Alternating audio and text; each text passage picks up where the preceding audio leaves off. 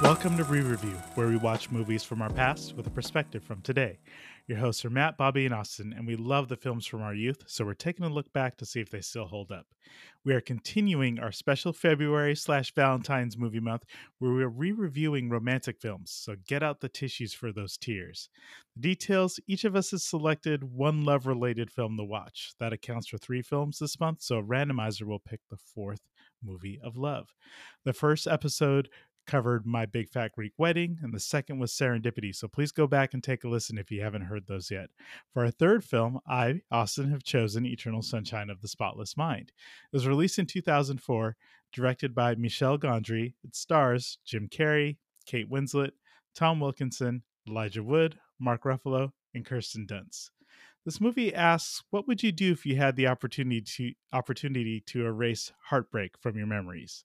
Now, this is a fair warning. We're spoiling a 19 year old movie, so if you haven't seen it, we will be revealing key plot points. What a film, guys, huh? Huh? I know. I think the big question that we've had uh, going along here is, you know, what makes a, a romantic film a romantic film? More importantly, what are the things that draw you in in terms of having, you know, enjoying uh, a romantic type film and looking at what we've started with so far i think we have uh, sort of common themes we look at big my big fat greek wedding. Very familial family oriented kind of jovial happy joy even though it was the uh uh the ugly duckling you know trope and things coming out of that. And then we move on to serendipity which definitely feels more of the cookie cutter romance i think movie we could say sort of almost like mm-hmm. a hallmark movie in a way they they probably lifted mm-hmm. all the hallmark movie uh template from that type of film for serendipity and then we get this one which seems to be about broken people just really really broken people broken people deserve love too do they? Some of like them. this made me question it.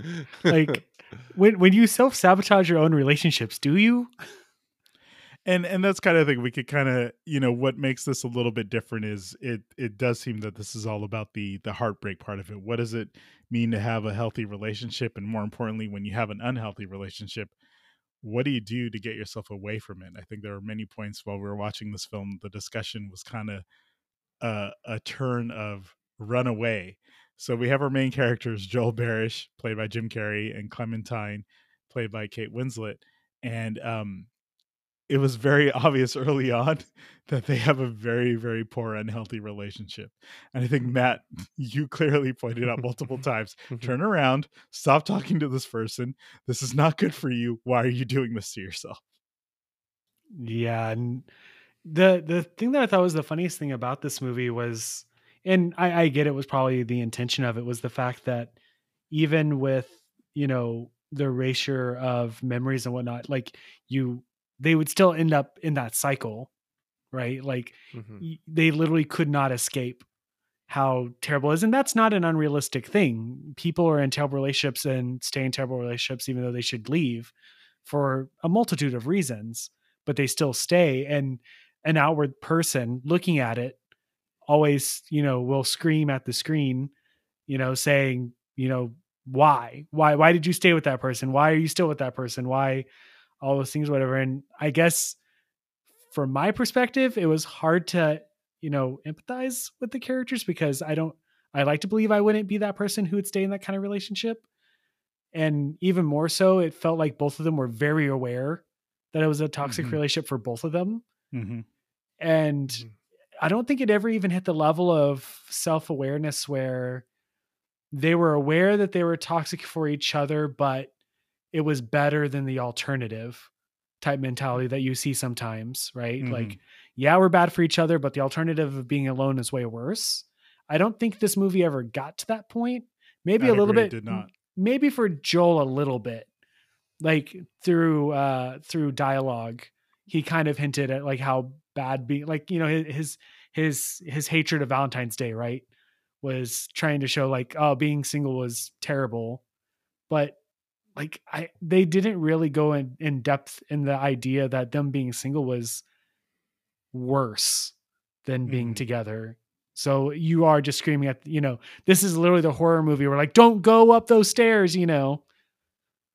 the entire Which movie. I think you mentioned. You, if we looked at it, there are plenty of scenes that you felt this could be recut, or a trailer could be done in the in the vein of a Mm-hmm. horror film with the way they did the scenes and things like that. I mean, I think you're right in terms of we're looking at what are essentially a lot of ugly people in ugly situations choosing very ugly decisions as you go along and that's really you know for me the thing that i loved about this film back in the day was just seeing something that didn't fit that cookie cutter mold that we see from other films and getting the idea of watching broken people on screen that seem to mimic in a way well art imitating life you know not the idea of life imitating art because you get a lot of that. We we get a movie that um it, we could talk about sort of the progress that they take us through here because we start with really looking at the present and then it takes us through the past but we we open with you know scenes that they end up bringing us back to where joel meets clementine in montauk and they're you know having awkward discussions with each other you know we're we're introduced to him pointing out that he's like oh there's two years of my uh my journal missing. That's really odd. Okay and then they just kind of move on with it and they go through these steps to eventually she wants to bring him back to his house and then we're introduced to elijah wood's character who meets joel and just says what are you doing here and we don't really know the setup at this point and then it flips over Mhm. we get the uh the stuff that i love which is the jon brion score coming in with all that really cool music and we have the beck song that comes in um everybody's got to learn sometime but now we're taking into what led up to this point and we get introduced to these tumultuous characters who really have an unhealthy relationship that seemed like it could have been good at one point and we get introduced to this i guess what would you call it the sci-fi or the fantasy aspect of this Mhm. which is uh there is a way in this universe for the things that you do not like you can go to someone and have them take it out of your your mind so that you can forget these things permanently and those things that you feel you were scarred by you can no longer be scarred scarred by and we see a little bit of this when joel you know first comes in or when he second time he comes in with his bag of stuff that he's trying to to let go of to forget clementine we have a woman who's sitting there with uh with all of her stuff from her dog because clearly her dog passed away and she doesn't want to hold on to those memories. And then the gentleman i think he had a statue of some sort like maybe he was a, it was like a trophy, I think, or something. yeah, trophy Hmm. and something he wanted to forget. So uh, it it starts that whole path of okay we already know they're broken. We learn that clementine does this to herself to forget joel and joel's now taking the same path. But it always made me go you know life is full of challenges as we know that is humanity at its core and there's always going to be bad things that happen. Would you in this position if, if this thing was available to you today bobby's laughing so you get to answer this first. Oh. Bobby's just Would gonna be quiet from now on. He's like, nope.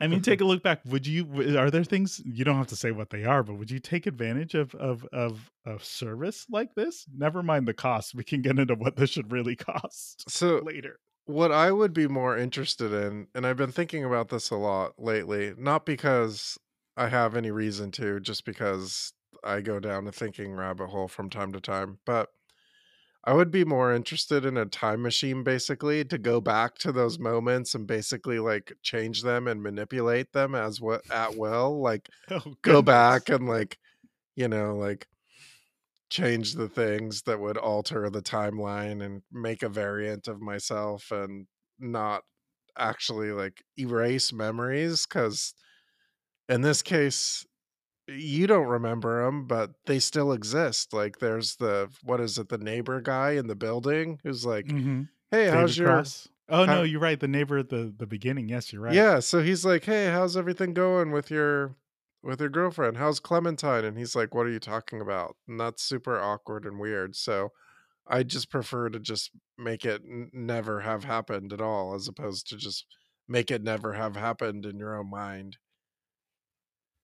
That's a mighty powerful thing you're asking for there, especially with the timelines. You're looking for like an eternal sunshine multiverse. Yeah, I am. Yeah, I just want to. I just want to erase everything, not like it never happened at all. Not just in my this own is mind. so much but- darker. you like go into a different timeline to find yourself, and then so that way you make a change so that your current self disappears. And isn't that how timelines work? So you would Yeah, vanish because yeah. you've undone something. Right. That's exactly what I want. Matt, are you as dark as Bobby? Do you just want to erase yourself? No, I, I don't mean I don't exist anymore. I mean I like take over because I know what I know now, and then I oh, erase. that's even better. You erase your old self. yeah, I erase my old self, and I take over my old my old point of view from that point on. Oh, someone write this screenplay. For me. Yeah, I us. Feel, then I feel like we're writing a like- different movie now. I just be like, "Run away, Bobby! Run, run, run now!" And then Bobby runs away, and then and, there's then- the key part the the running that people don't do broken people don't run right they stay in the brokenness matt would you take advantage of the service Probably not. Probably for a similar reason to what Bobby is talking about. Just playing, you know, mental simulations of situations. I've always wondered if I would have, because we've all made poor choices in the past, right? Whether they're small or big, whether they're, you know, seemingly, you know, non consequential at the time and then they became so later on or whatever. You always play that game. If I would have done this differently, right? If I would have Mhm. said this differently. You know, I'm pretty sure, you know, there's something we would have done differently as a kid in school. There would have been something we would have done differently as adults in relationships or jobs or, you know, whatever. Um, and I, I've gone through that same thing, just kind of playing out of my head. But in every situation, I always play out like the fact that, and this is something that I think would have been interesting to explore a little bit more in this movie, would have been the idea of if you remove that aspect of your life, how different do you become as a result? Mhm. Mhm. you know there there's good and bad things that happen to you shape who you become over time you either build up defenses and armor to shield yourself against those things or use them to bolster your personality and confidence and you know all these things that you know turn into you in the end. So i can't imagine removing an aspect of my life especially it was like 2 years right that they were together. Two years two two years is i mean you know there there's so much that happens and this is where the tech the technical aspect of it would play into and this is where my mind went when we're talking about like what the cost and the technology behind of you know something Mhm. like this would be. You know does it you know if i if i remove a memory of clementine when i'm at a party do i just remember that party without her there or does the entire memory go away? Like what happens in my mind whenever she was there and something occurred? Is there just an empty space in that memory now and how does my mind justify that later on? Or you know is it the same kind of thing whenever you think to yourself like oh who was that person who said that thing? I can't Mhm. remember who that was. Like does it kind of turn into that in your mind? Yeah, um that's a that's a good point. to answer your question i don't think that i would. I think there'd be a temptation for it. Um but i think that i would have to be in a very bad place in my life to want to erase something like that i'd have to be at the point where it's like it can't get any worse than this this would be a it would be a moneymaker if this service existed for sure Can you do like a trial? Like be like, okay, just erase this little spot and then see what happens. and then you're like and i love it and then go back again. I I honestly, and it's kind of a mixture of kind of what you were saying, Bobby, about the whole idea of time travel. I think that a much more interesting use of this isn't the erasal, eraser, eraser, erasure of of memories, but rather the ability to. I think that this should be something that was kind of like Inception. It should be used Mhm. as a tool for therapy instead, where you could actually go back and relive those memories to tr- try to come to terms with them, right? And I feel like that's kind of what happened for the most part towards That the end of this movie uncomfortable. what being able to to relive to my own terrible memories. but you're right i mean that's really what what joel barish goes through Mhm. because I mean, I'll tell you one of my my favorite scenes in the film has always been um when he's talking to Clementine and they're underneath the blanket and you know she's talking through how she felt as a kid not feeling very pretty and he's telling her she's very pretty and they're having this moment where it's kind of sort of that pure like she's being vulnerable and he's being there for her and this memory is being wiped out and i think this ties to what you're saying matt in terms of how big is that erasure in the mind and he just he says like please let me keep this memory just this one because he's going through this going wait a second i don't want this.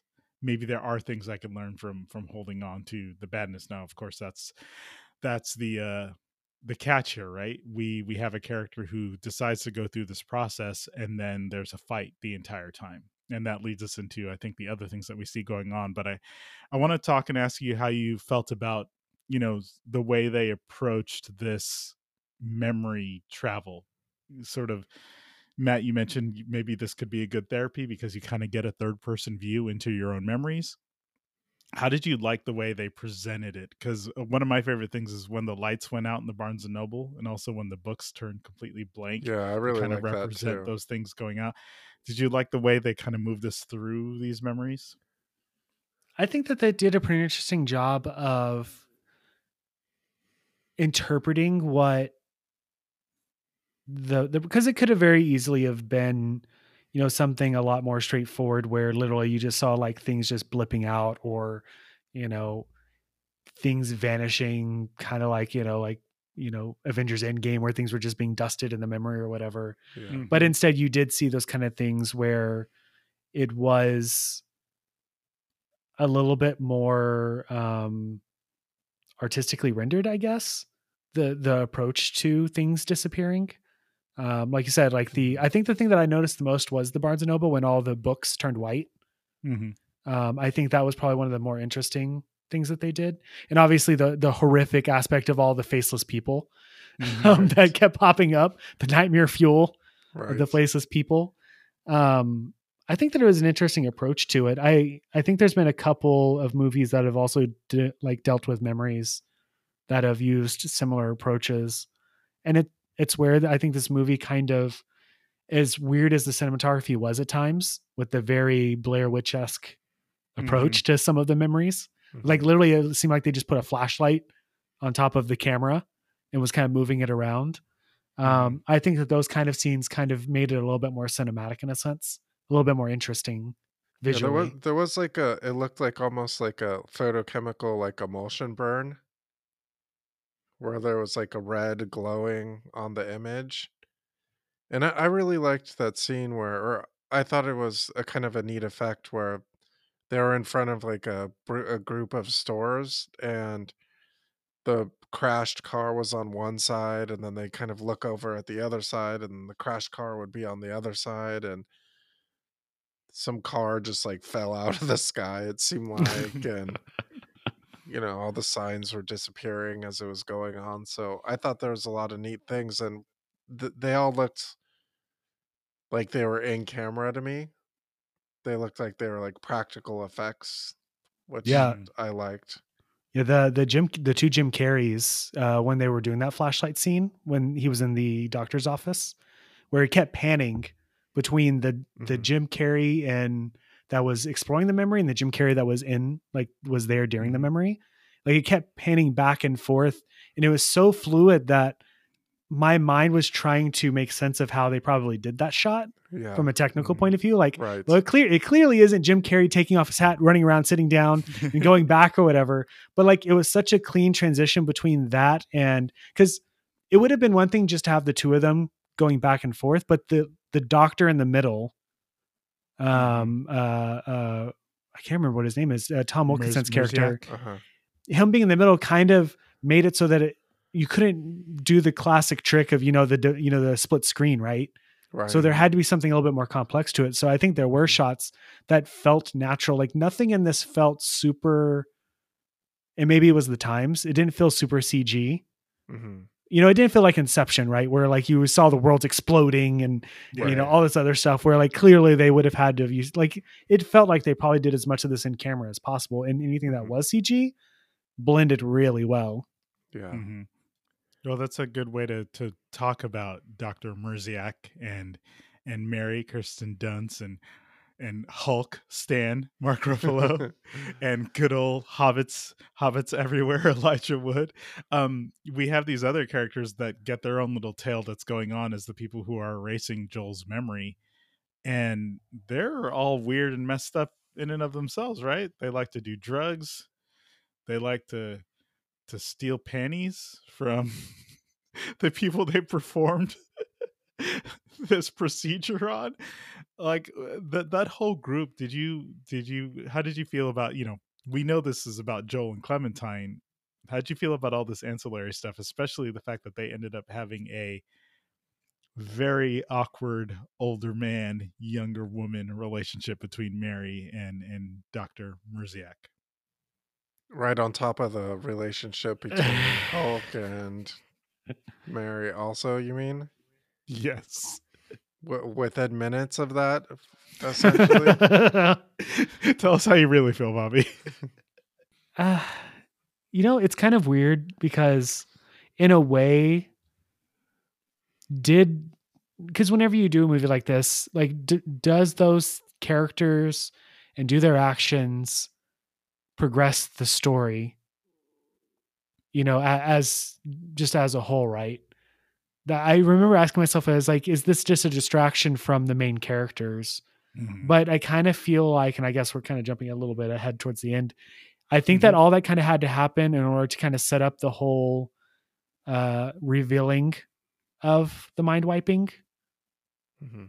with uh with uh what was it mary yeah, Mhm. yeah, her that's basically reveal I, yeah. I feel like maybe that was the whole point of it and to also show that no one had good relationships in this movie or universe or whatever like no i think i said like everyone seems to be broken and messed up in this movie there's like no normal people so i i don't know if it was needed but at the same time i can see kind of why they did it it felt kind of weird to be honest I mean, the Patrick part hurts more than anything, right? Stealing from Joel's, you know, journals and repeating, you know, the exact same words he would use while he was with Clementine.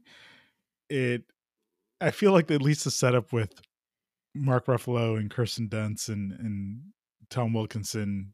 Okay, they created the love triangle, yada yada yada, and she needs to have her. Uh, Mary needs to have herself broken as a reminder that she's been mind wiped multiple times uh, because she's done this before to lead to that point of okay, we really need to let this go and maybe let people make proper decisions for themselves. But yeah, the Patrick stuff. I mean, it only just it was there to be creepy at best, right? Yeah, that was I you know the weird thing about it, and I was kind of thinking while we were watching it and while I was kind of playing out is what was his end game? He's trying to become a person who she wanted to forget. yeah. What was the what was the point of that?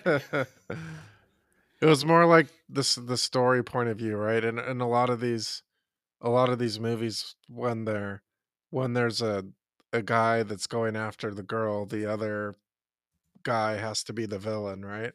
I guess it's kind of like something about Mary, a little bit like that, with the the private investigator who like kind of stuck and pretended to be Ben Stiller's character, right? hmm hmm Leading into, I guess, that reveal of we have to let the people know that this pain, this thing that they wanted to get rid of, and uh, there probably was a focus.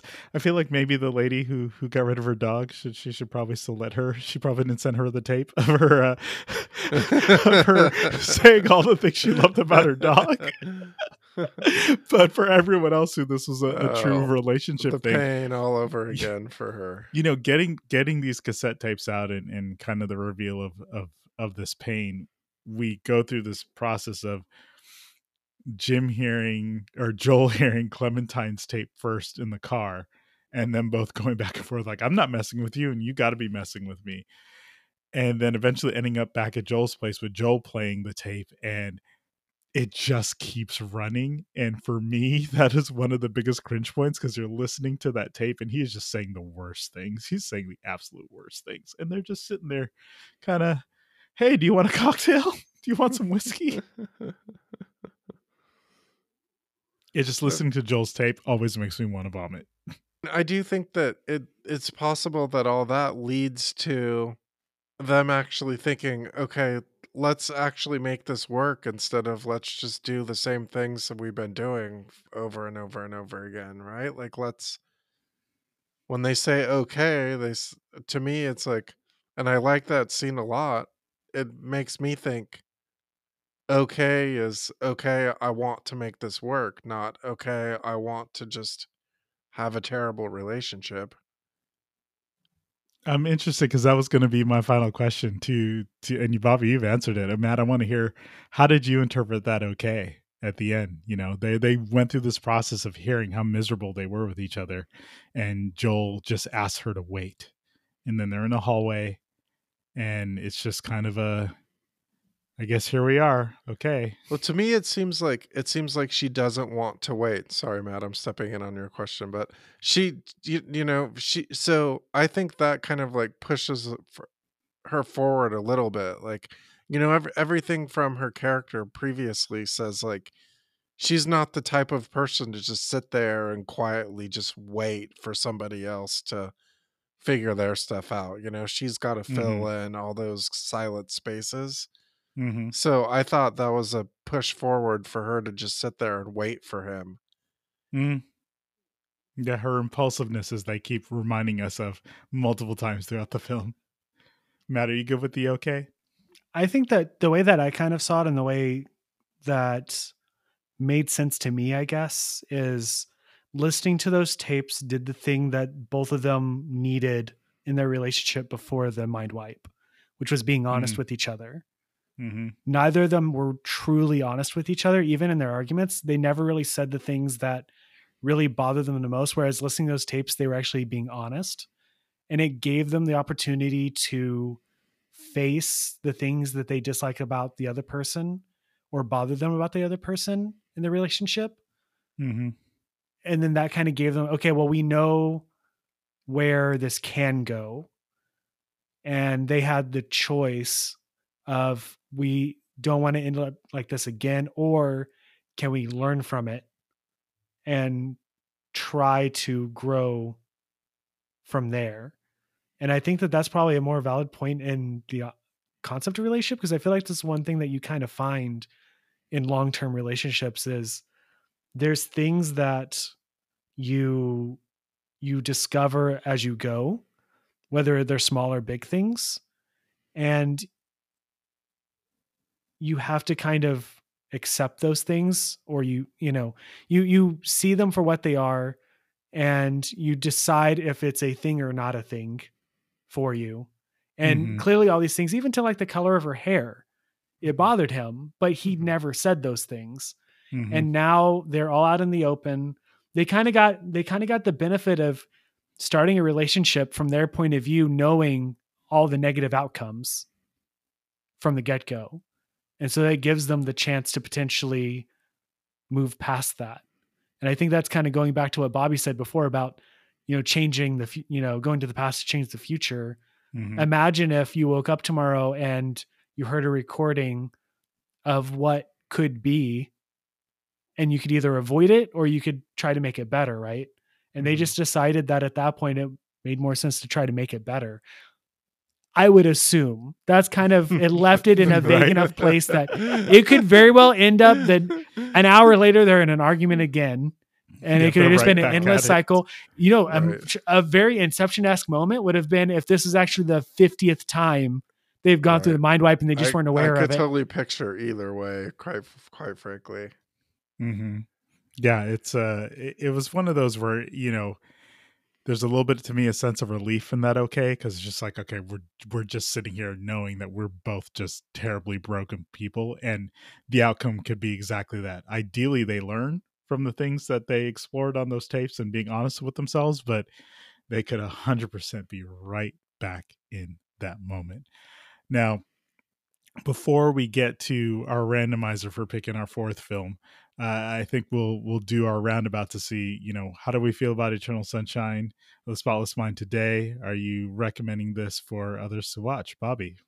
I think it's a good movie to watch. I mean, if you're in the in the mood for messed up people. I mean, some parts of it are a little bit tough to watch. You know, it's a little bit real, but I mean, it's it's very artfully done. You know, but is in a in a strange undertone way. So I think it's worth a look in my mind. Matt? I would probably what is that what is that what is that judgment sound I just heard? I would probably say it's you know this might shock you. I'd probably say that I think it is potentially worth watching at least once. Shocked. Um, I think that shocked. I don't think that you should watch this movie expecting a romantic movie. I think that you should if you should approach it for what it is, which is a cynical take on people and romance. Mhm. Um, I think that there's value in watching it even with like a significant other, just if for nothing else to get the thought process going of a conversation about how you view relationships. And you know, I do think that there was a lot of cringe in this movie. Don't get me wrong, there was a lot of cringe, but maybe that was needed for the story to be told the way that it was told. I would say Mhm. check it out. yeah, I, I mean, this still remains one of my favorite films, and I, and I really did enjoy enjoy this watch of it. But it is one. I think the caveat, the asterisk, has to be there. This isn't about you know a feel good love story. Go go watch Serendipity or My Big Fat Greek Wedding uh, if you want to get those good feels. This is uh maybe gets you a little introspective, looking on the inside, what's important to you when it comes to a relationship, and ideally you land on everything that Matt described earlier uh, in terms of what can make it successful with your significant other. So I think it's time for the randomizer, folks. Yeah, Uh, I'm recommending to watch it if I didn't say it, but I think it's time for a randomizer. Matt, give us a breakdown of what we're going to get for our, for our fourth movie here. So let me go through my list really quick. Insert drum roll. so uh, we with this list we've each chose 10 movies.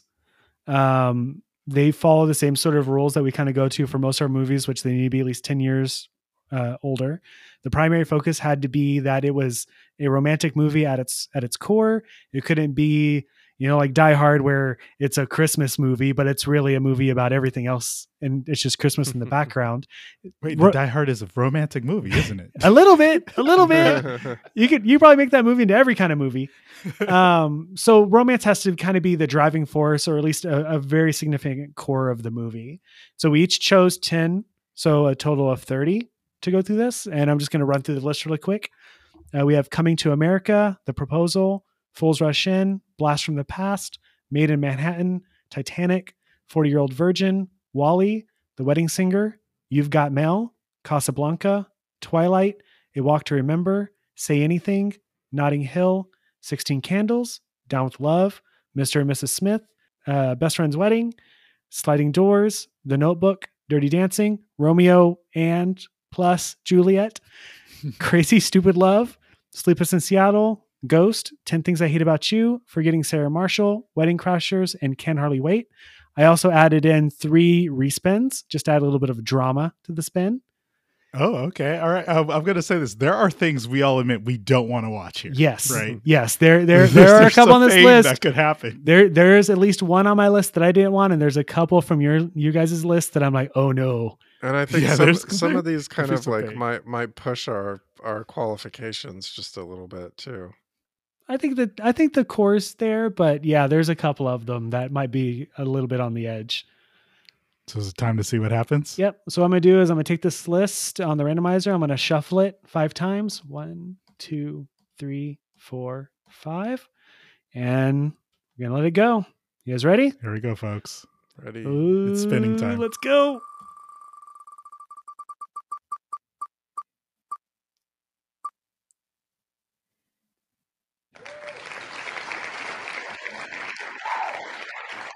Oh, wow. Oh, Wow. All right. Do you see? You hear that reaction, everyone? we're going uh, we're going back in time a little bit, much further than I think any of us expected. Casablanca is the winner. Which was Bobby's pick. That was from his list. Yeah, from 1832. oh, this is gonna be this is gonna be very interesting. I don't think it's one we want to veto, but I'm definitely very surprised. It's this is the, list, so this it is could the happen. oldest movie we've seen, right? This will probably Yeah. be the oldest movie we we reviewed. Wow. Okay. Uh, Play it I again, expect a, Sam. I expect a little bit of pain. That's fantastic. Well, thank you, Matt, for running the randomizer. Next week's episode will be Casablanca to finish off Valentine's Movie Month. As always, thank you for listening. And remember, constantly talking isn't necessarily communicating.